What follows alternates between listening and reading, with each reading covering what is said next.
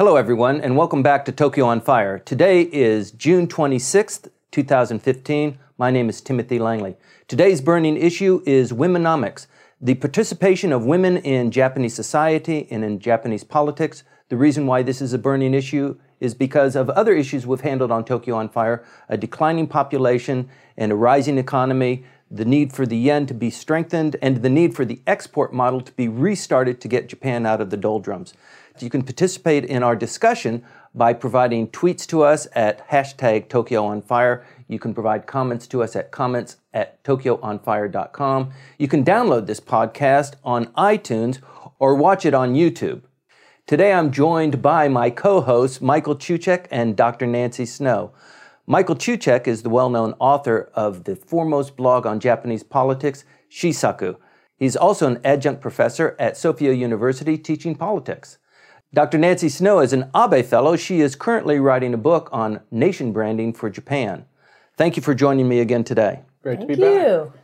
So, our burning issue today is womenomics. This is a hot issue for a couple of reasons, not just the declining population, but also this somewhat of a glass ceiling that prevents a valuable portion of the Japanese workforce to actually participating in the Japanese economy. This has been going on for a long time. It's become a hot issue recently, especially in light of Abenomics. What do you think about this, Nancy? Well, it, it's interesting. I guess the word was coined quite a while ago. Kathy Matsui of Goldman Sachs coined it in 1999, and then Abe got hold of it about 2013 is when I started hearing about it, when he wrote an op ed in the Wall Street Journal and then spoke at the UN, followed up, uh, I think, in January or February 2014, where he again talked about creating a country where women shine.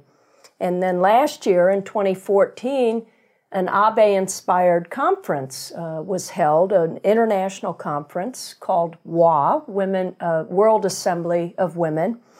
And at that conference, which I attended over the two days, both Prime Minister Abe and Mrs. Abe went and and met with each breakout group. Symbolically, it was really powerful because a lot of these international women coming from other parts of Asia, Southeast Asia, had never seen a head of state take the time out and go and sit down and listen, spend about 10 minutes in each breakout session. And I thought that alone made a big difference. But I think what we're going to get into today is the symbolic empowerment of women versus the realities. Right. And the statistics are still very poor, beginning with the World Economic Forum data looking at gender equality uh, Japan has not really moved up there in the ranking. It is, uh, and and the there's a disconnect. Women are still, uh, or Japan, I should say, is is number one in terms of gender equality with uh, literacy, with uh, longevity and health care. but where everything drops off is in women's participation in the political economy. Mm-hmm.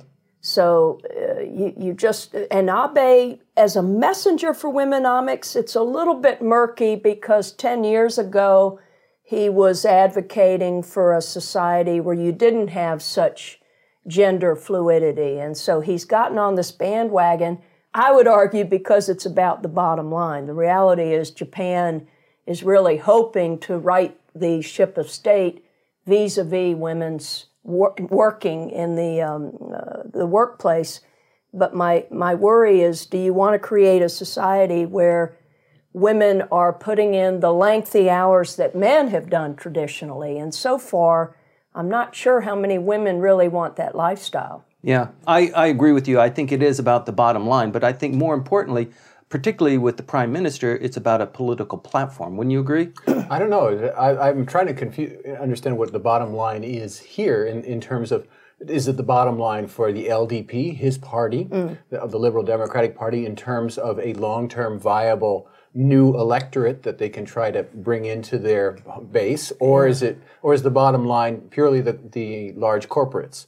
Because right. women are major economic players in the smaller and mid-sized co- companies, mm. particularly in, as part-time workers. Mm. Uh, they're not so present in elite companies, m- multinationals, and certainly not in the government in a, in a very significant way, though Abe has promised that at least in the bureaucracy, he hasn't talked about politics, but he's talked about for the bureaucrats that he wants a 30% quota of uh, women entering the uh, I don't know whether it's by 2020 or, 2020. 2020. He wants right. 30% of the those being incepted to be women, right. which which is a big change already from what exists there. What is it at 10% now? Yeah. When I said bottom line, I was looking at it in the context of what Kathy Matsui and the Goldman Sachs Economic. team has projected maybe 12 to 15% mm-hmm. increase in the GDP. But again, I don't like to look at this strictly through an economic lens because I think there are there are social issues here. There are stereotypes of women that still prevail and predominate, and also you've got to. I, would almost rather see family nomics or gender nomics. Look at it in a larger context because it, it's still about a work life balance. And as I was doing my research for today, I was shocked looking at the World Economic Forum data when you look at the, the little footnotes, the amount of unpaid work that women do versus their Japanese male counterparts, it's about 5.4 hours a day after work if mm-hmm. they're in the workplace versus a little over an hour for the Japanese uh, male husband. And um, this is what I'm hearing from a lot of my Japanese women friends most of whom are not married, uh, they they want a certain lifestyle, and I'm afraid that they don't want a counterpart who's going to want to be sort of mothered and taken care of. Okay, right. well, then we, we have to. Okay, in, in, framing that five to one ratio, yes, you have to, of course, frame it in in in the the reality that most of those women that are being surveyed are what in what is called part-time work. Now, anywhere else in the world, the hours that they put in would be full-time work. Mm-hmm. But here they're on on they're con- contract workers, mm-hmm. and they do go home at 5 mm-hmm. Okay, whereas they're usually their male counterparts, if they're in in either elite government or in elite corporations, goodness, God knows when they come home, mm-hmm. if they come home at all uh, it's late at night, so that the amount number of hours that they can put in are compressed. Uh, if there is a greater change, and as you said, it's a gendernomics issue. Mm-hmm. It's not mm-hmm. a, a, an issue of womenomics. That's it's, right. It, it's about balancing between the genders, having some kind of flow going on um, of at-home work, unpaid, versus work outside the home in a, in a, paid environment, there has to be some kind of rebalancing between the two uh, gender roles. Mm. I agree. And how many women want to go out with their overwhelmingly male counterparts night after night? People you're working with during the day. It's such a contrast to the U.S., where we tend to separate the work life and the play life or the private home life. Sure, you might go out with some colleagues, but it's sort of at an invitation. Right. Hey, let's go have dinner. But here it is this mandatory part of the job. And so you make a good point in that, yeah, they might be leaving the workplace at five and then it is, they have more time to devote to the home. So I'm not looking at this strictly in terms of, you know, men have to contribute more. Mm-hmm.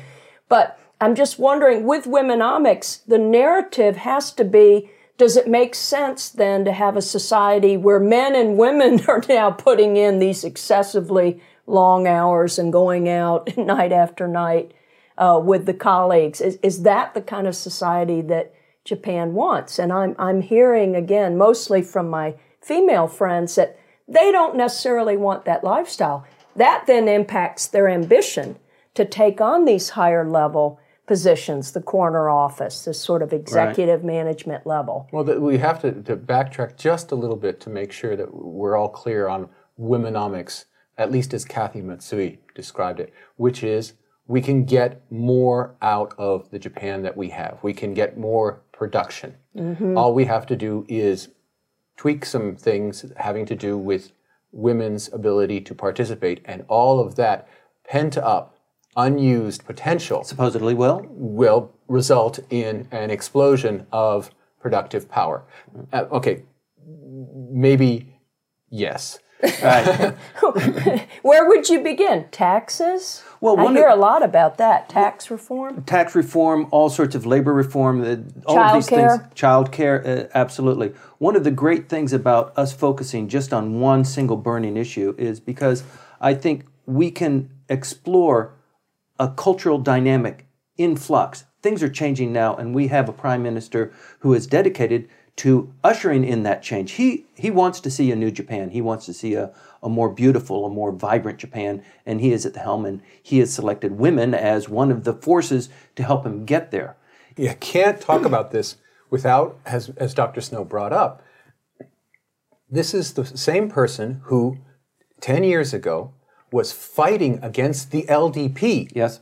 against the LDP's committee on gender issues mm. to backtrack and pull out of the, their manifestos and their legislation anything that approached and talked about a gender-free society. Gender neutral, A gender exactly. neutral That's society. In, in, in, in Japanese, it's called gender-free. and gender, gender-free. there is no word in that, uh, uh, that is constructed out of Chinese characters for that. It's always using katakana. So it's a foreign thing to start off with. And it's kept in this box of being a foreign language word. I'm a foreign thing too. well, yes, but, we accept that. but it's kept in this box in order to make sure that we understand that it is not pure, really Japanese. Sure. And the thing is, all this time, and, and, and, and it's really, really been, been obvious, all this time, whenever issues of family have been brought up, almost every time the, the report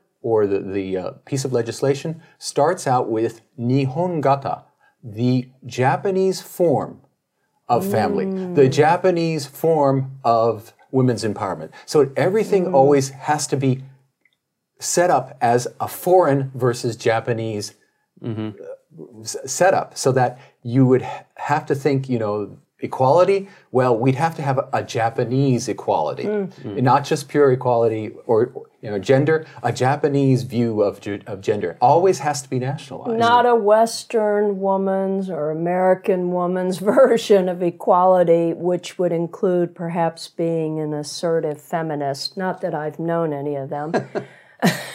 well, the, the United States went through this, you know, 15 years ago too, and suffered huge social disruption. I mean, the the incidence of of breakup of marriage, you know, the divorce rate just shot through the roof. And eventually, I mean, we have what we have now in the United States, where there is uh, more equality. There's more participation at the corporate levels.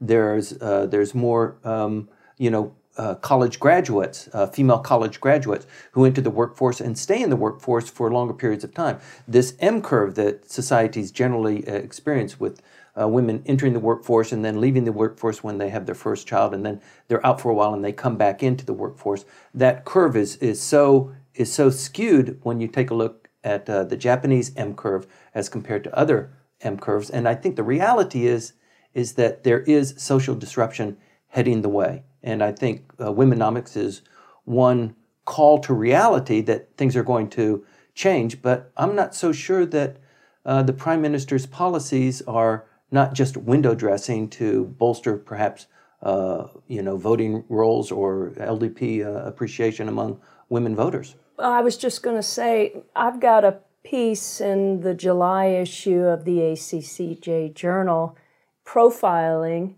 uh, the woman who heads up gender empowerment, Rui. Right. And uh, she is now, it's the second year for the World Assembly of Women. And to their credit, whether it's MOFA, the administration, they are including 30% men. They want to require that 30% men come to the conference so that it's not just mm. women speaking to other women. And it's to this point of creating a society in which everybody's sort of building that consensus, which of course is very Japanese too, so that you don't have this singling out of women that are seen as getting special treatment, because mm-hmm. that's what we went through in the United States. When you say 15 years, we're talking more like 40 years ago mm-hmm. with that disruption. And the worry was, oh, women, American women, then the worry was we were going to become too masculine, too much like men. And or that getting a we'd bit all of a free ride, or free ride, or that we weren't really through. qualified for jobs. It would just be affirmative action. I can tell you just one anecdote. 20 years ago, when I started teaching at a small liberal arts college in New Hampshire, I had a male colleague in a very public forum make a point to a group of students and other faculty that perhaps I was nothing but an affirmative action hire. I was dumbfounded. I, I, I was new to the position, so I was afraid to say anything. But because in academic positions, even today, they will say women and minorities preferred, okay, that is a form of affirmative action. Mm-hmm. But to suggest that I was not qualified for it, that it was simply to be a token woman, it was so offensive to me. But I, I just had to kind of go along with it because I wanted to be accepted at that institution. So, are we going to have some of those little ripples here? I hope not. And I think having more men in the conversation is important. In mm-hmm. fact, even today, talking about womenomics, having both of you here, as much as I would like to just do this by myself, we would too. right? But it is just so critical that we talk about these realities. So I don't think it's just window dressing. I'm mm-hmm. often very critical, Prime Minister Abe, but in this case, I think he does get it. I've been saying that for a while. And I just think that we have to look at this in a larger context. I, I, I, uh, in the terms of window dressing, Mm. uh, I confirmed before we c- come on today by going to the uh, website of the Nippon Kaigi, which is the right wing organization that Ah. is very much behind um, Mr. Abe. And he's a Japan conference. Yes, the, Yeah. the, the Nippon Kaigi, yes. And uh, it has on its homepage uh, all these buttons which you can click to, to get to all these different parts of it. And it has one for, about our Association for Women.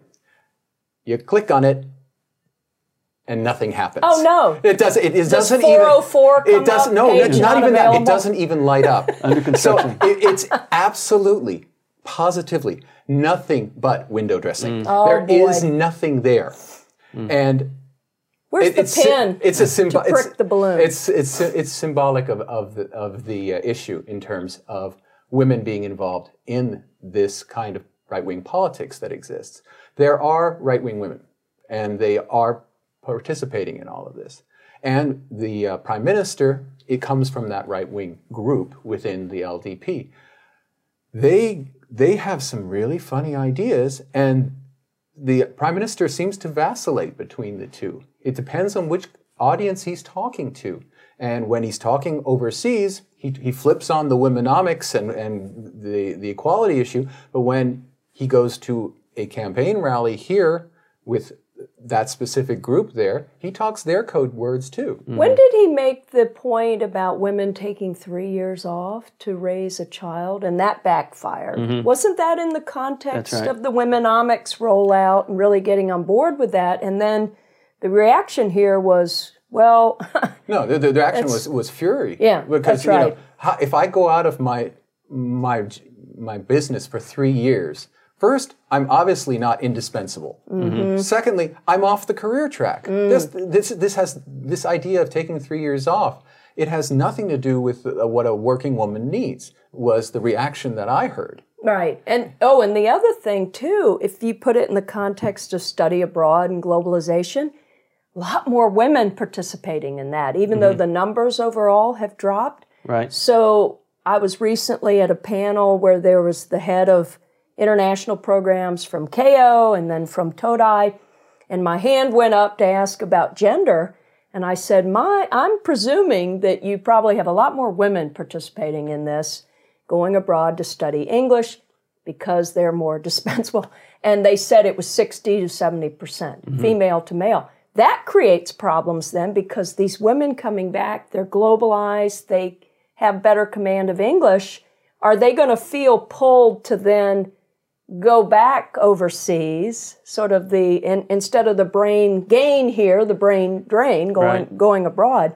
So you're going to have to figure out a way to integrate those women into this process as well. And those women are more likely, I think, to put off maybe marriage and family until a later date. That's what we've seen, and Yeah. uh, it's contributing also to the declining birth rate. Hmm. I'd like to get to, to the birth rate, but first, uh, there's you brought up the fact that you're, you're talking about elite women. Yes. And that's one of the issues that's been taken up here domestically in the political debate. That the womenomics mm, story, the womenomics model, is all about keeping elite, Yeah. uh, highly educated women in the workforce. Right. It's not about women working That's Right. right. That's and right. women's Good point. work. Yeah.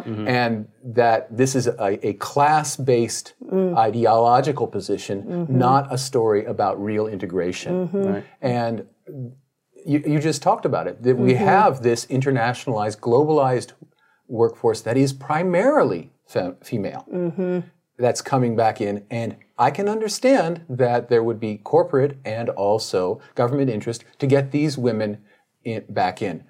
However, the reality here in Japan is that we have vast numbers and increasing numbers, percentages wise, in, of women uh, entering the workforce, and that is the the ground reality, not the ideological base, but the ground reality. We have, and and and, and if you go to the the uh, if you go to the LDP and ask them what what are the achievements of of Abenomics, the first thing that they'll tell you is we have you know created eight hundred thousand positions for women in the two years that Mr. Abe has been prime minister, and they're very proud of that. That of the million jobs that were created, you know, that eight out of out of, of the ten, or you know, the four fifths were women's jobs. They What were these jobs? Were they part time? No benefits? no, no, but that's not. Oh. If you look at the stats, also, the, the, they're, at first they were part time, but now they are uh, basically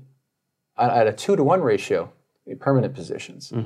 But whether women are still being hired, ra- being brought in at the same rate, that I have to, I, I would, I would be doubtful of. But nevertheless, the, the party is very, very proud of employing women.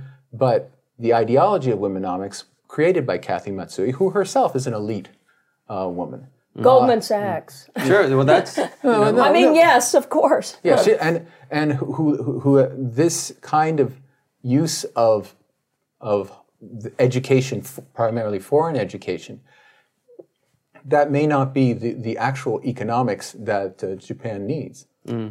Uh, what is the difference? I mean, don't, when you get hired, say you're coming out of the university, maybe it's different if you're coming out of the top flight universities, but you have the elite career track, right? And then you have the sort of administrative support staff track, don't you? So you have prime, the two primary tracks. The the elite track is still overwhelmingly male dominated. So that was my question about all this jobs creation. We love to put these numbers out there, but we don't usually sort of examine what's the reality of these numbers. What are what are these women doing versus their male counterparts? Well, I, I, the entry into the job force is a, just a little bit different. So it's not really an elite track or a, a standard track or a technical track. The track is given Japanese language, and I use certain forms of language for people who are my same age, and I use a, a more elevated for somebody who's a little bit older than me. So the way this works out in reality is we're all the same age. We finish college at the same time. We enter the company at the same time. So we speak at a friendly level to each other. And those people who entered a year above us, we speak a little bit more elevated. They, they are senpai, and they're due a little bit more respect than uh, than we deserve. And also somebody who is two or three years um, more. Uh, Two or three years uh, longer in the company, they get incrementally more respect and and uh, discretion.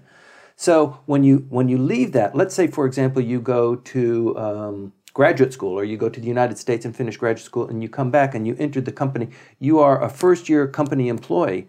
When all of the people that you're entering the company with are now three years, four years younger than you, and them speaking up to you, straight to you, down to you, it's it's it's rather confusing.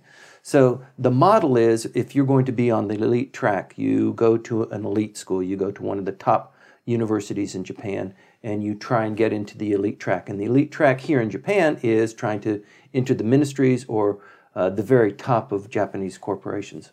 Well, I was today, for example, talking with someone about uh, th- this person's office. And the, the person was explaining, oh, that's Mrs. So and so, and she's been with us the longest. However, she stopped out to have kids. So the one next to her, uh, she's actually been working here the longest, and she's the one who's in charge of the office. Right. And the Mrs. So and so, she has to look up to the person who's been there longer in terms of work years, but fewer for ca- in calendar years came at a later Mm-hmm. date. And there's a lot of tension between the two. No kidding. Yes. Uh, bec- uh, because the, the person who has calendar seniority has to speak honorably to the person who's been there continuously because of the time that she went out to have children. Though This at sort a of- younger age. This Right. brings in the Matahari mm-hmm. or Matahara Yeah. maternity harassment mm-hmm. issue too. Mm-hmm. Can Right. one of you all address that? I mean, this was sort of new vocab for me. Well, Michael, do you want to take a stab at that? Related or- to that, Well, it's it's it's it's sort of a trendy term, but it's now becoming a term that yeah, is there's now, a website devoted It is to it. now. now. It's, it's right, and it was based on a series of lawsuits that have finally become re- been resolved regarding the situation of a woman who had had miscarriages and was being asked whether she was having sex or not with her husband, and she felt this was harassing behavior by her boss.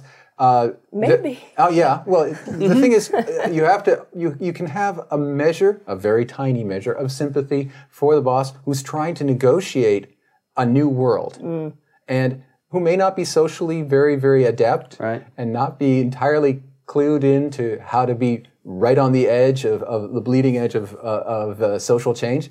And so he's trying to figure out, okay, what, what, what, what's the question should I ask? Um and blew it.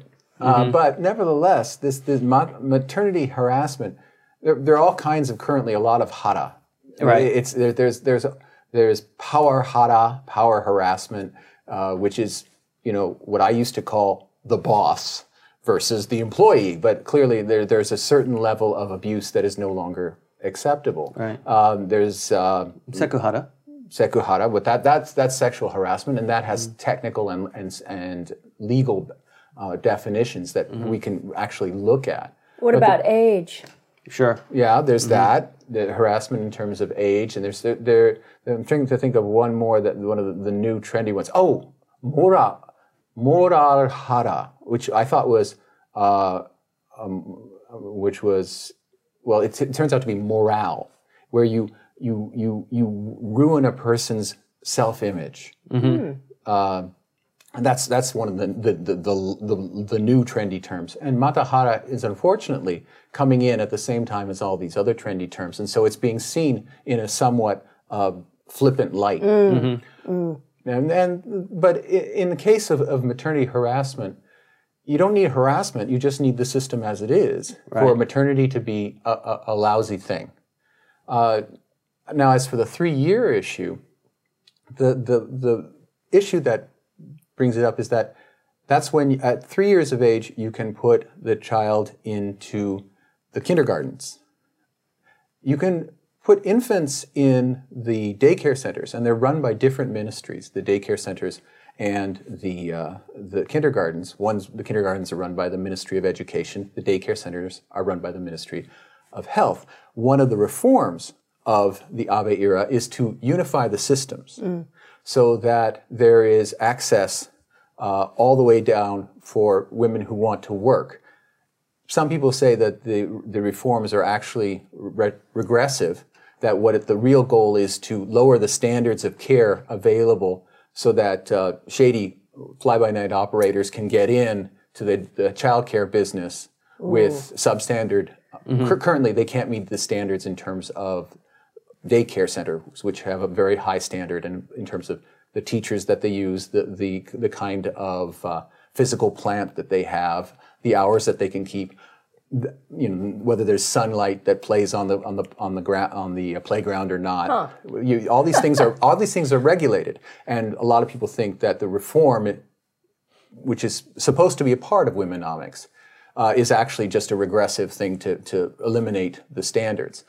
Isn't one of the challenges here that traditionally Japanese women, once they have a child or two, they want to do the child rearing. In fact, I've heard it's difficult. A couple of years ago, a friend of mine and I, we were offering ourselves to be babysitters mm-hmm. so that a couple it was uh, he he's european and his wife is japanese we said well, you ought to have a date night why don't you go out and he said oh my wife would never permit strangers mm-hmm. to be around our children and i thought oh my gosh i mean we're pretty responsible but i think culturally it is the, the mother bonding with the child and sometimes they don't even want immediate family involved in the babysitting. Mm-hmm. They don't want them out of their sight. So I can see why they have such strict regulation because this has been a long lineage of, of the mother sort of hovering over the child and the home and not letting anybody else. But you always have to wonder what's tradition and what's ideology. Mm, mm-hmm. You know, what is traditional in Japanese life? And then you have to go into history and social history and you see how people organized themselves in the Edo period or in the interwar period, which was there was which was in terms of labor relations completely different from what we have in the post-war era. Right. And the relationship between men and women, of course, during that time, constitutionally, they didn't have the right to vote. They were basically chattel, according to family law. They couldn't do anything without their their guardians. Uh, uh, there are all kinds of other things that got, the good old play. days. The good old days. Yes, there are all kinds of other things that came into play.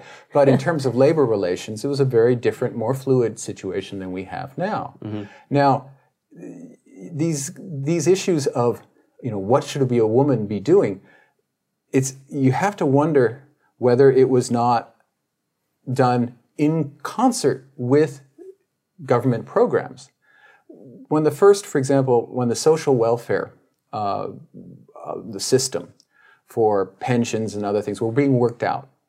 This was at a time when the Japanese government really couldn't raise taxes. Mm. But the people were demanding a Northern European, you know, Scandinavian style mm. social welfare system. Mm-hmm. And again, what they came up with was with a Japanese solution. And a Japanese solution, in their view, was aha, we have families that, uh, that have three generations living in the house what that's going to be the basis of how we do our social policy. Mm-hmm. We're going to assume that the care of the elderly will be taken care of by, a, by the wife, oh. who's going to be a full-time housewife, or maybe and, the eldest child, or the eldest mm-hmm. child, whatever. Right. All of these things. Pass it. That, Excuse so me. instead of having the state provide, instead the, the the woman would be the provider for both childcare and elder care.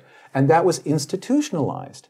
And of course, the messaging that would come from the government and, and including the government's programs and what you'd have to write down inside forms and everything would be Im- sending this message about what your role in society is. Right. Mm. But that didn't last because it turned out that men's incomes were not enough to cover mm. the things that you needed. And as the years of the decades of Japan when, when it was adrift, when the lost decades mm. economically, men's incomes didn't go up. So more and more women had to go into the workforce, mostly part time, to supplement. Right.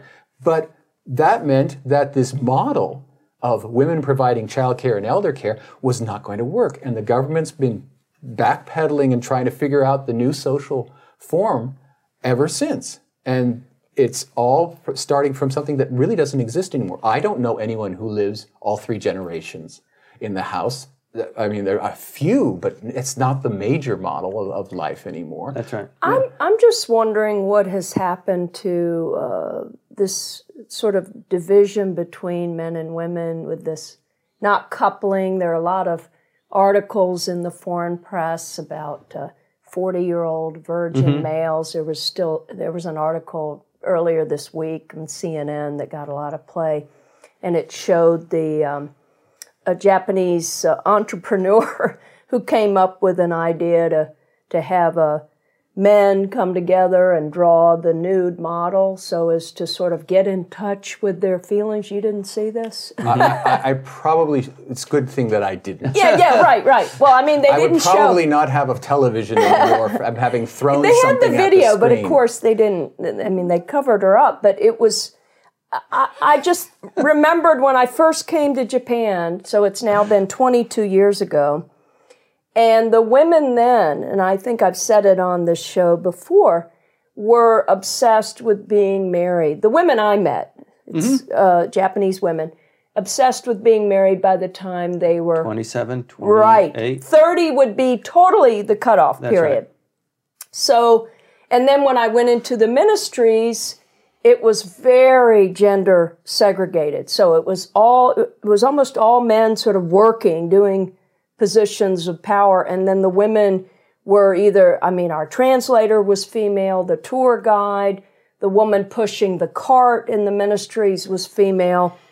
So secretarial sort of roles reminded me again of decades before in the United States.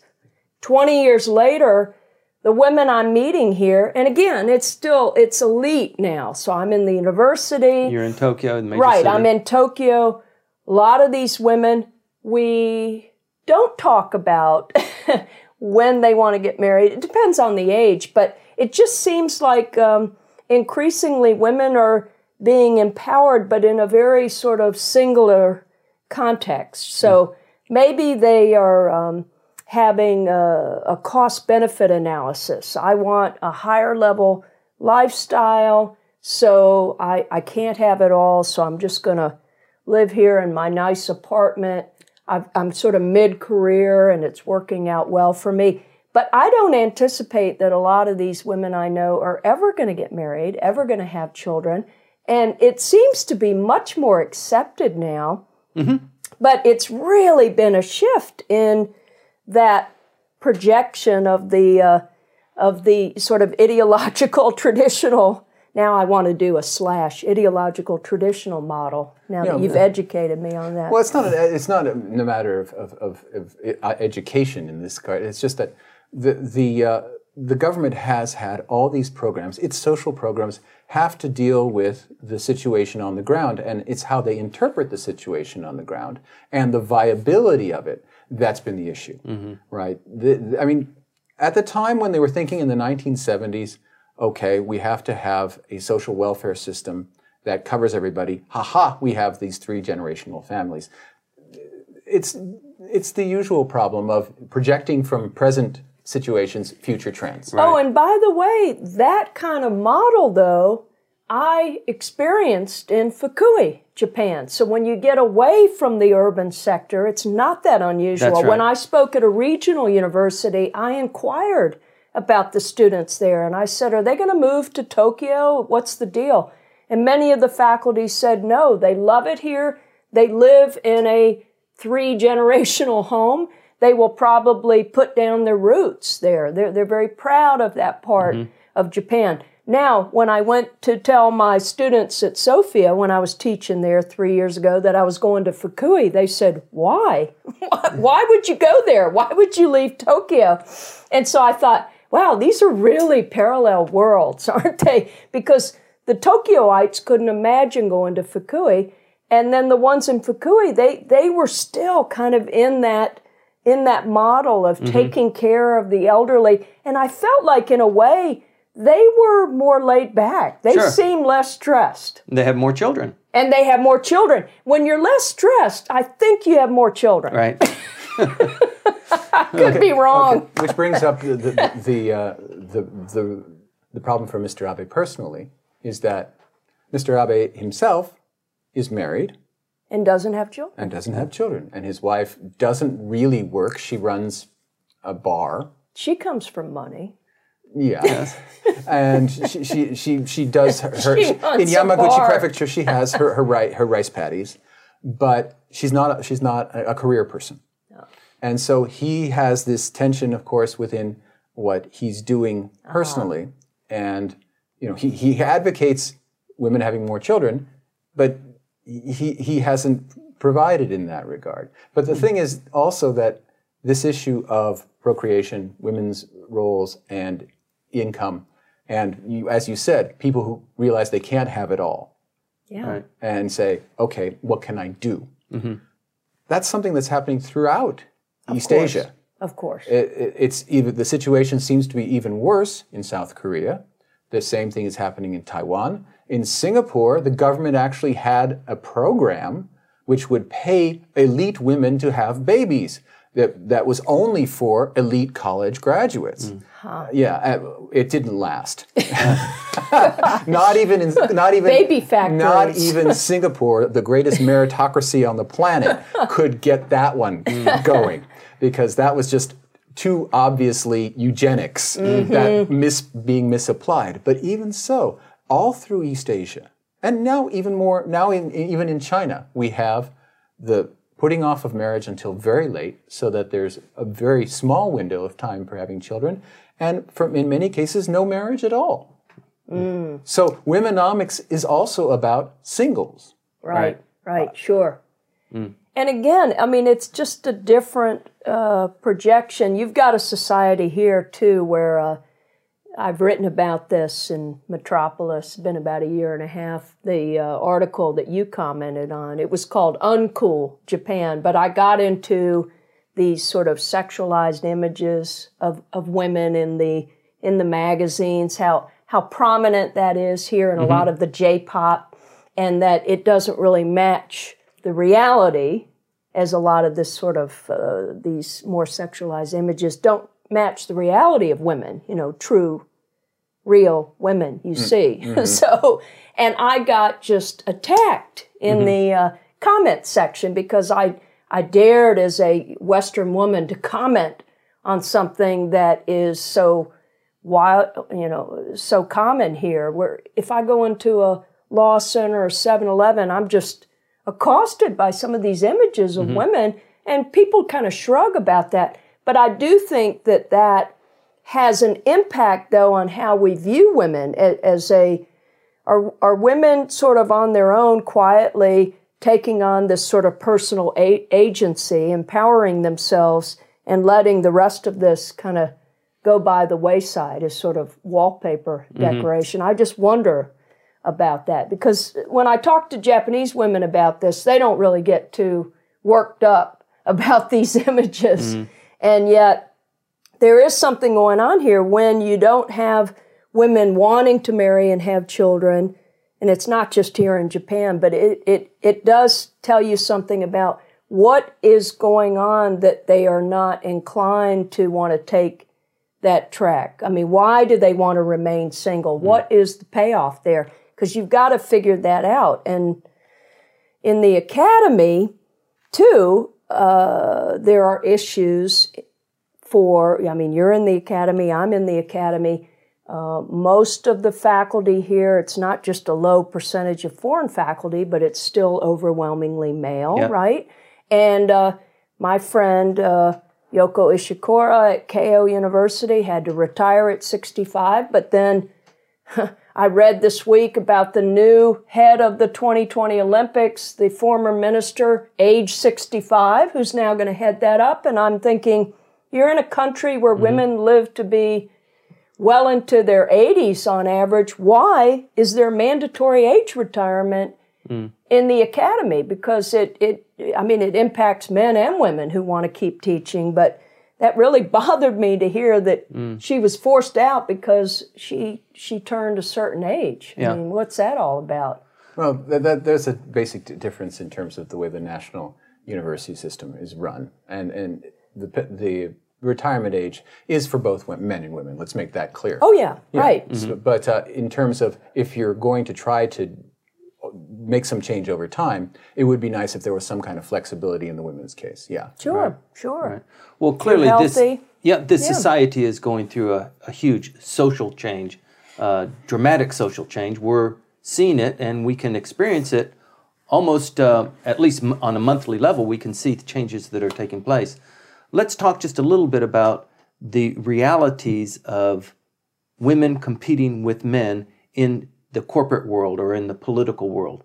Um, the numbers don't go very well in women's direction for competing at the same level as men. I mean, even for men entering the workforce and achieving uh, increasingly uh, more senior positions, it is very tough. I mean, it's it's not a nine to five by any stretch of the imagination, and I think just physically, women are not trained for that. They're not indoctrinated as children to to uh, assume that role or to aspire to that, and I think they're just disadvantaged from the very beginning. I'm just um, rather uh, negative on the the possibility of womenomics actually catching on. I mean, the number of women in politics in Japan is lower than the number of women in politics, the ratio of women in politics in Saudi Arabia. So that's a that's a telling uh, statistic. So is Saudi Arabia saying, "Thank God for Japan"? It makes us look thank, good. Thank Allah. Thank Allah for Japan. Uh, and add to that, it's not just women competing with men. How about women competing with other women? Oh, that's a tough one, isn't it? Yeah, um, that's you know those rules of competition among. Uh, I mean, within the sexes has you know that's a when you don't have full equality, I mm-hmm. often say women keep sort of eating their young in the sense mm-hmm. that we mm-hmm. don't have the old girls' network, so to speak. So oftentimes, when women get to a certain place, they kind of. Well, I think it, that's we were talking about that just a little bit earlier. Uh, the role model, the lack of role models. Right. So people are, are cutting the cloth as they go forward, and there will be mistakes made. They they don't have pioneers that they can look to that have written novels that are are uh, talking about how how they have changed, you know, the corporate culture. Uh, those are just very very much lacking. And and actually, Kathy Matsui has talked about that too. By the way, she's a terrific speaker, so I didn't mean to be flippant about mm-hmm. her being mm-hmm. at Goldman Sachs. It was to your point of the elite level, but still, the message is clear, and she talks about not just push factors but pull factors too. Mm-hmm. I mean mm-hmm. it's it's a lot more sophisticated there and I'm glad she's she's out there promoting this. I I, w- I would love to see again more men and women um, beyond Kathy Matsui speaking to this because it shouldn't be just one woman that we go to. It's sure. sort of that also sends a message that okay, that's her bailiwick but this is a concern for all of us. Well, I think uh, her example is a, a good kind of a, a, a barometer for us in that um, even though the women might not be able to make the cut in Japanese corporations, the foreign corporations, and there are plenty of them here in Japan, are uh, more accommodating. They do accept a, lot of women. Uh, the women are educated, they're highly educated, and uh, they can do a lot of the work. So even though they might have left the workforce for a couple of years and had a couple of children, hopefully a couple, um, when they come back in, they are welcomed and uh, treated fairly, I think, in most uh, foreign companies. Well, the foreign companies are great in terms of diversity and inclusiveness, including LGBT mm-hmm. and, and other issues. So it's it's it's sort of like what we say about the Democratic Party in the U.S. It's kind of the big tent right. approach. Everybody contribute. And uh, yeah, we just want to have the best people here. Um, but uh, it, it, this is, uh, I don't really have all the answers. I don't know whether we're going to try to resolve this. Well, okay. challenge you, today. Let, us let, we should in, in talking about the difference between the behavior of it, let, we should in talking about the difference of behavior between the foreign companies, the gaishikei as it's called, mm. and domestic companies, they have different goals in mind. In the case of the foreign companies, they hire for performance. Mm. Mm-hmm. They hire mm-hmm. for right. somebody right. who, it doesn't matter whether they've got a green arm coming out of their forehead, as yeah. long as that person can do the job. Mm. They, it doesn't matter what you know who you go to sleep with. It doesn't matter who you wake up with. They don't care. Get the job I think the green arm and the, uh, the forehead okay. would be distracting. It would be distracting, but they, they put them in put them in in in, in, in, in accounting. Green, green arm room. right? put them in accounting. uh, whatever. Okay. Let's okay. let's stay focused here. Uh, but in this case of the, the Japanese domestic corporations, you're hiring not for necessarily for performance, but for the ability to fit in. And it's true. And for legacy. Okay. And when, inefficiency button. Yes, yes but the, well, the thing is alarm. that but you get the efficiency of people whom you can get along with, with whom you have a shared set of values where you can all be as a part of a team. That and it's a problem, of course, in all corporate and uh, let's say bureaucratic environments all around the world where there's selectivity. People tend to select people like themselves, Sure. Right? But here in Japan, it's exceptionally so, and it's the problem is that it's it's made all the worse by the lack of the creation of new companies. Mm. There is so little in the way of the creative of, of, of creative destruction. Mm-hmm. Just recently, the Keidanren, the Nippon Keidanren, the, the major business lobby, mm. had an election of new uh, vice presidents. Of those vice presidents, okay, there, there was about, I guess, 30 of them. There was not one company that was represented that was less than 100 years old. Oh my gosh! Wow. Now, if you're talking about companies that are over 100 years old, stretching back into the Meiji period, hmm. okay, then you're talking about a mindset and a legacy that is going to take a couple more decades to work, work out of your system. They're not doing late night infomercials, are they? No, this is this is this is this the the the the, co- the established companies in Japan. When they say established, they mean it. Sure. There's no such thing as a Google. That's just suddenly you know, two graduate students come together. Bang! We have one of the world's most valuable companies. Mm-hmm. Nothing like that. These things are very very old, and even ones that are extremely profitable, cutting edge, like Toyota. Toyota was originally a maker of silk looms mm. automated silk looms. It's, it, it then got into automobiles, but it's been there forever. And all these companies have been there forever, and they have these corporate cultures. So when they recruit, Right. they're, it's not, you know, I'm here right now in 2015. No, their brains are back in 1915. Right. I remember having a conversation with some students when they were going out in the job hunt about whether or not they could wear a slightly off-color white Yes, white or blouse, off-white. or yes. yeah. No, It was just Well, no. you, you no, can't- exactly. That's That's. You what dye they your told hair me, and you I dye said, your "Well, hair how black." do how do you get noticed?" Mm-hmm. Yes, you're not supposed to get noticed. You're supposed to fit the mold, right? Yeah, You're, you are, we are all individuals. We are all individuals. Yes. Yeah, that's, that's exactly the thing, you know. Right. Keidanren is also somewhat unique when people try and find out how many female uh, uh, board members there are in any of the companies within Keidanren. Their policy is not to publish, you know, the male-female uh, makeup of their boards. Are they not doing annual reports? They do annual reports. Oh, okay, sure. but Um, they don't reveal. well, they are they are the major. They are one of. I mean, it's the, They're a major source of information Right. about Japan's corporate behaviors. Uh-huh. And even they don't keep the stats. Yes. So Oh boy. So I mean, there there are a lot of. They're not glass ceilings. They are like uh, maybe concrete ceilings. Concrete walls. yes.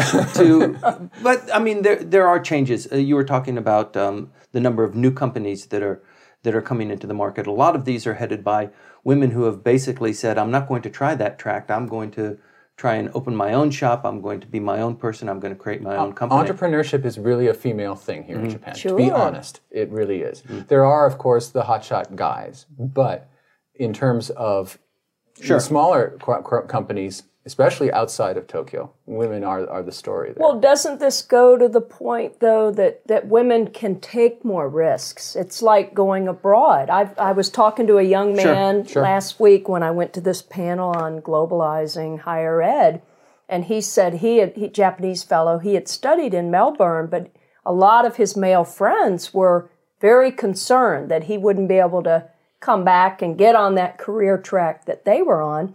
Now, of course, he's working at a foreign company, but he said, oh, by far women can take more of that risk mm-hmm. because they're not seen in the same light. I think there's still incredible pressure on these men to sort of go along with the way that it's been set up here, cradle to grave, mm-hmm. even though Sure. it's not really around anymore. Right. It is. So- It's the model. I mean, a lot of people think of Japan as that's the way. I mean, you you enter a company and you stay there for the rest of your life, and most of the Japanese economy is dominated by these large monoliths, and that's not actually the case. But the story just seems to uh, uh, to be perpetuated. the basic model now is that the government's trying to create is a model of two working parents and children and children that's the that's where their fulcrum point is they want people to get married younger they want people to get married and have the ability to have kids. And there's a there's a certain amount of, of cynicism and, and, materialism in that. They're saying we need future taxpayers. Sure. We're not producing enough future taxpayers. Get going, citizens. We'll try to figure out things that make you want to have yes. kids. Uh, that's that. Let's let's assume that a lot of these people, even if they get married, are not going to have children. Is not something you will ever hear a politician want to talk right. about. Well, I mean, getting back to the point about de-stressing, then if they're both working, they have children, that's where some of this uh, social service support comes in because you you want people to to feel like they are. Um, being contributing members of society, but they, they also have that work life balance. That's what I keep hearing is mm-hmm. that uh, even if you're if you're a single woman putting in long hours, uh, that's fine if you don't have children because you can go home or on the weekends. you don't have those same commitments. But if you have the children and you're also working full time, I mean, when do you get any of your own time, even as a couple? I mean, it just sounds very stressed out mm. to me. Mm. Well, there's, there's also a, a generational aspect. Mm. What we're seeing now is the retirement of what's basically the Showa generation, the, mm. the, the, time of the Emperor Hirohito, when the, the people who are now approaching retirement age, they got their first jobs during the time of rapid economic expansion. Boomers. Boomers. These people, when they came in, well, that's uh, maybe a little bit before baby boomers, but still, you know, these people are now in their getting to their 70s right. and they're not getting any more extension contracts with their mm-hmm. corporations they're finally retiring but they are part of an, really an ideological wave where we all were poor we worked very hard. The men just worked all day long and then on into the night, and we caroused at night with our coworkers. And those are the that's the that's what's in the executive suite now. Mm-hmm. Until those people are gone, until that generation is finally retired out of the system, that viewpoint will not die. Mm. Well, then that impacts that younger woman coming into the workplace. Again, what Kathy Matsui was talking about the women who leave, get off the career track, it's often the work atmosphere, maybe dealing with some of these dinosaurs. Right. Well, they're dinosaurs, but but but it's not that they're completely off base right. because it worked for them. Sure. Right. And there's sure. a certain degree of nostalgia. In fact, they, they changed a national holiday into Showa Day mm. in order to pay commemoration both to the emperor, we, we don't want to say about that, but also to the era. Mm. Of the rapid economic growth, all of us making our efforts, and, and we pulled the country right out, out of the ashes.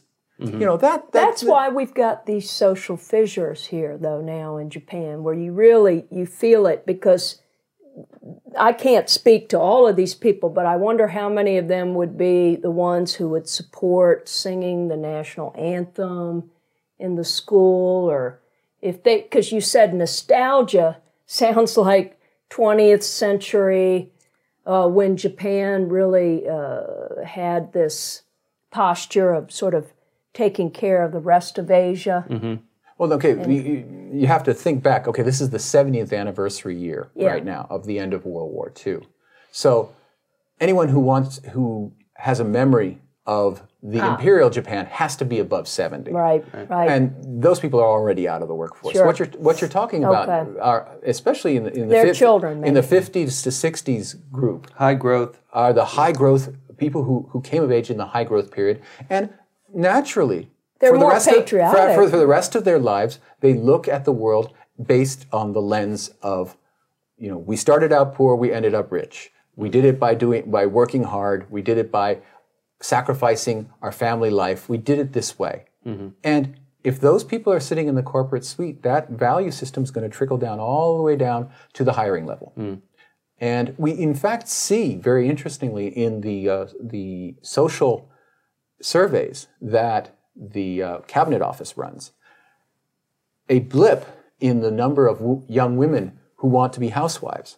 For mm. a long mm. time, it was it, it was mm-hmm. a declining number, but mm. now we've seen this sudden rise. Mm-hmm. And of course, those are the children of that generation. Right. You know, they're, they're, they reflect their, the ideology that their parents w- w- grew up under. Right. So we, we're seeing this, and so that we have people who are 50 years apart or 30 years apart suddenly having the same value systems, while the, the, the generations in between have a much more egalitarian and much more gender, uh, what is the word in English? Gender free in Japanese. But That's interesting because I have talked to some of my friends here about the, well, a, a reporter friend of mine who said in her age group, she's an American living here in her mid 20s, and she meets a lot of Japanese women at that age who, through her lens, she sees as lacking career ambition. Now, I'm not trying to disparage staying at home and raising children, but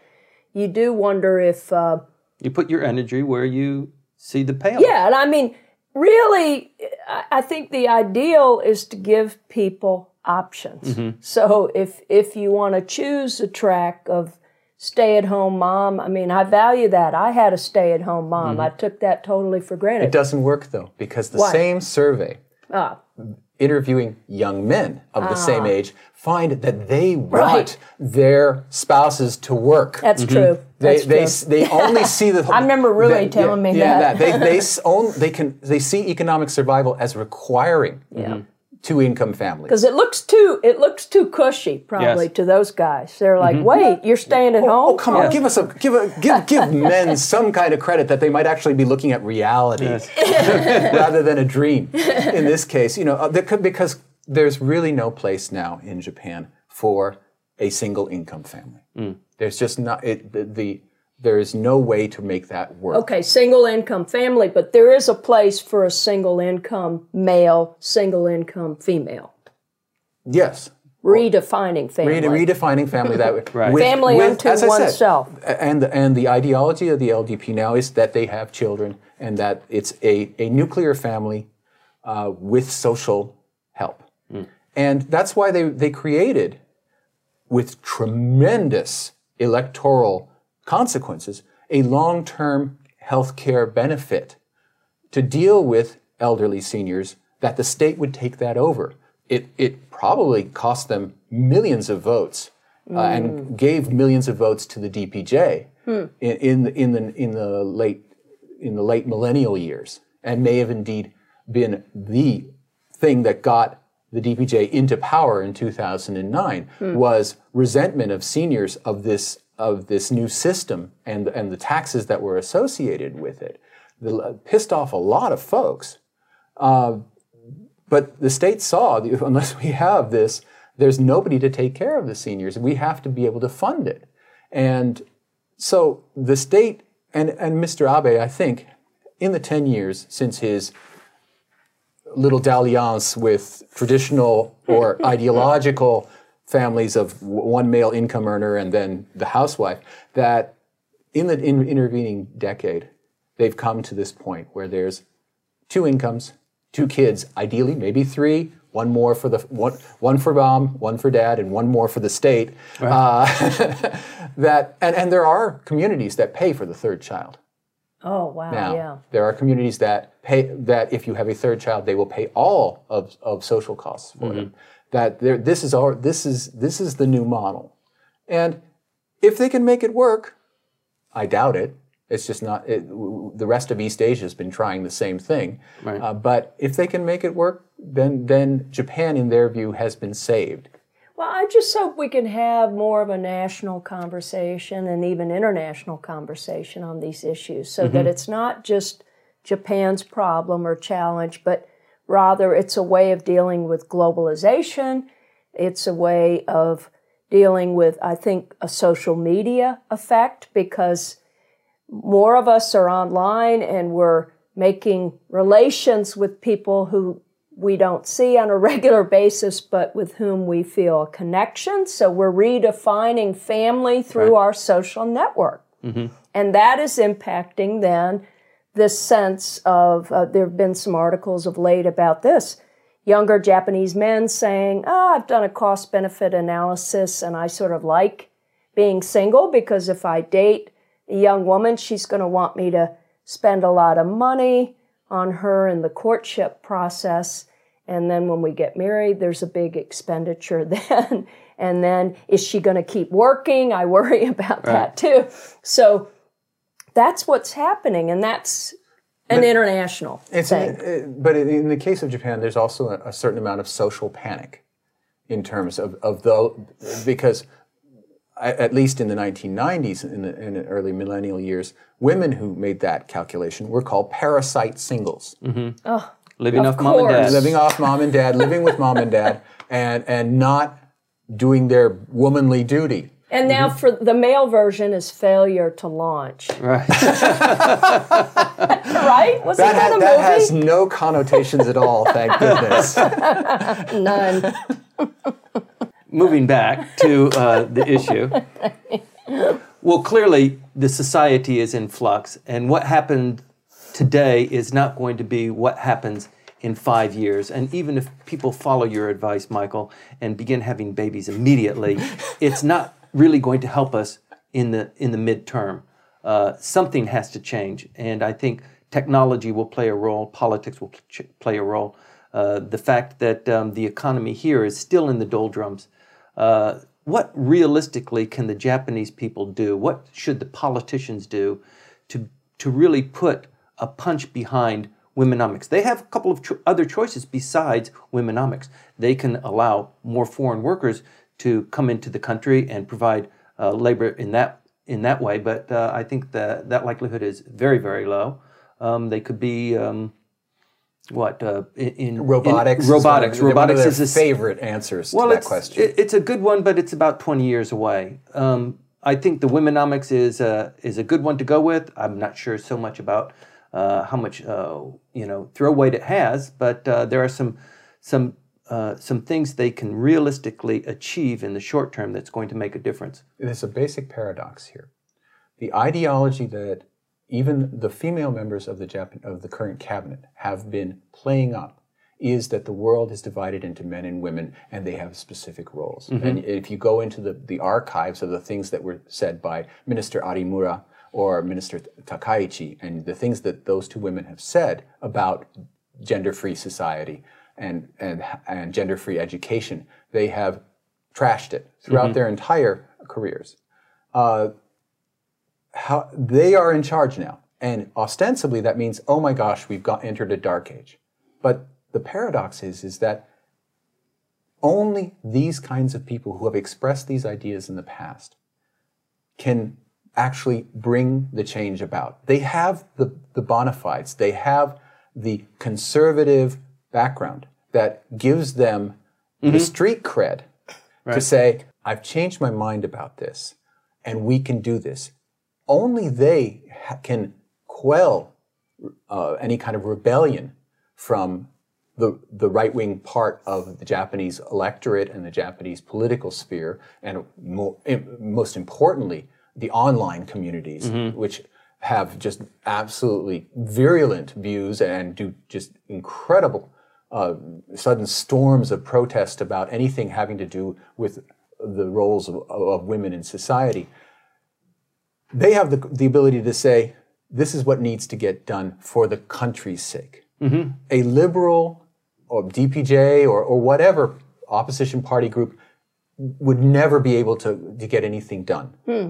And so that's the Abe paradox. Only Abe, the conservative, okay, the nationalist conservative that most uh, non Japanese media organizations depict him as, only he has the ability to make liberal economic or social legislation get through the diet and be passed and be implemented. Mm-hmm. So, whatever we may be saying negative about or possibly that's off color about Mr. Abe and, and his situation, nevertheless, only he has the street cred. Sure. Well, one of the things that you can always say about Mr. Abe is that he surrounds himself with very good people. I mean, his cabinet is packed with very astute and experienced uh, professional politicians. And I think as a result of that, he has changed his attitude and his, his at least his pronouncements. I don't know if his heart is fully into it, but uh, one can hope because uh, it is a large portion of the Japanese population that uh, could contribute in a significant way. Yeah, I um maybe I haven't said anything bad about Abe today, no. so but um, I I get your point. Uh, I I want to beat the drum again though for increased political participation and women finding their voices. That's a common theme in my work and I men think that's too. happening. Uh, Sure, and I, I think some women, frankly, are going to vote with their feet, including going abroad, and uh, they're not going to stay in mm-hmm. Japan if things don't change over time. Things change here very, very slowly. But women are already voting. In a way, their political participation is going up because mm-hmm. they are electing not to do what Abe ideally wants them to do, which is to reproduce. Mm-hmm. So, so in a way, they're politically engaged, but it's just not the goal that he has in mind. But it's sending a message, though, that what you are selling, I'm not buying. I'm making again this this economic judgment that it's not worth it. I don't want to live like the previous generations mm. did. Mm. It may come across as selfish and self entitled, and so be it. I see a lot of these women buying the fancy purses and having their dress to the nines again from top to toe. And uh, so, what do you do about them? They're mm-hmm. they're not going to suddenly have this epiphany that oh well I need to do this for the betterment of society. It's not going to happen overnight. no, I mean it's it's it's a great conversation. It's not over yet. Uh, we don't know what's going to happen with womenomics or with uh, womenomics as proposed by uh, the Abe administration, but it's an issue that's not going away because I think the second choice, uh, immigration, is probably far, far down the selection chart. Certainly, we're, we're going to have a reduction in the number of, of available workers. We've already right. we've had a shrinking workforce for a very long time. The only way that it's been made up is by hiring more and more women. But now the uh, ratio of women participating in the labor force is above that of the United States, and it's heading towards basically what is a max mm. uh, in terms of this issue of what, who's going to provide long-term care to the elderly. Uh, there is really they've they've made up a lot of ground. There was a big loss in women's employment after the uh, 311 mm. tsunami and mm. Fukushima disaster. So very, an extraordinary drop off of the track but it's now back on track with mm. with this uh, Abe administration. Sure. The- but at some point, you're going to start leveling off. You can't mm-hmm. just keep pulling people in from from the population that you've got. If you've got a shrinking population, you're going to eventually reach a plateau in terms of what womenomics can deliver, and then will come the big question: immigration, yes or no? Right. Well, part of that influx was supported by subsidies provided by the government to you know, get the women back into the workforce. You could hire uh, women, new new employees, mid middle aged uh, women who have already had one or two kids to come back into your company, and you didn't have to pay their salaries for two months or three months. Oh. Try them out and see if they uh, fit the the minimum standard, and then employ them as as full time employees. Well, you, you also saw things like uh, police departments now are because they have new needs, in this case, uh, sexual harassment, domestic violence cases, they are actively chasing down any of their former female employees who, who have opted uh, out mm. to, to, to go and have children. They're saying, please come back in. They're, mm. they're and they're doing mentoring programs right. with other f- police women coming to, to the, the former employees and saying, look, it's a, it's a great job yes, you're a police officer, but there's there are lots of benefits. There's a way of doing this. I've done it. Mm. It it the entire the society is changing and trying to deal with these areas where there is where there are shortages appearing, mm. and that as much as anything, as even as much as government policy, the shortages of labor are driving the relationships between men and women in this country. What about in the military? I mean, reaching out now more to women in the Coast Guard. I see that in the advertising right. here, promoting more women. Uh, can they move up quicker in the ranks? Certainly in the United States, it's become easier for women to move up in the ranks in, in public service, in the public sector. Well, I'm not sure about in, in the military or the Coast Guard, right. but I think there are other areas that the SDF and the, and the Coast Guard are recruiting very hard mm-hmm. among women. And because they, they, they have to get have the bodies. Right. And uh, the, the, uh, the classic, the, the, there are so many women now in the ground self defense forces. It's really quite astonishing mm-hmm. that there, if there were uh, greater integration between the United States forces and Japanese forces in the case of this collective security debate that's going on currently. Oh, by far, that, you would see more. Absolutely, there, there would be issues involving Japanese women soldiers who could go into combat, whereas American women soldiers would not be right. able to, mm-hmm. and that would be one of the that would be a shock to the system uh, that I, maybe we should be looking forward to.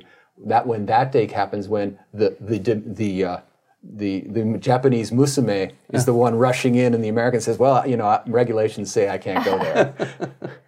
on that note, I'd like to draw uh, today's riveting discussion to a close. You've been watching Tokyo on Fire. Today's burning issue has been womenomics. Women participating in Japanese society at the corporate level through education. How do you integrate them more into society in a population that is declining? Where is that tax revenue going to be coming from? Thank you for listening. You can post your comments to us at comments at tokyoonfire.com. And alternatively, you can send your tweets to us at hashtag TokyoOnFire. Download our podcast on iTunes or watch us on YouTube. Thank you for watching. We're going to take a two week break after this episode. We'll be back in the middle of July with a new burning issue. Stay tuned. Thank you very much.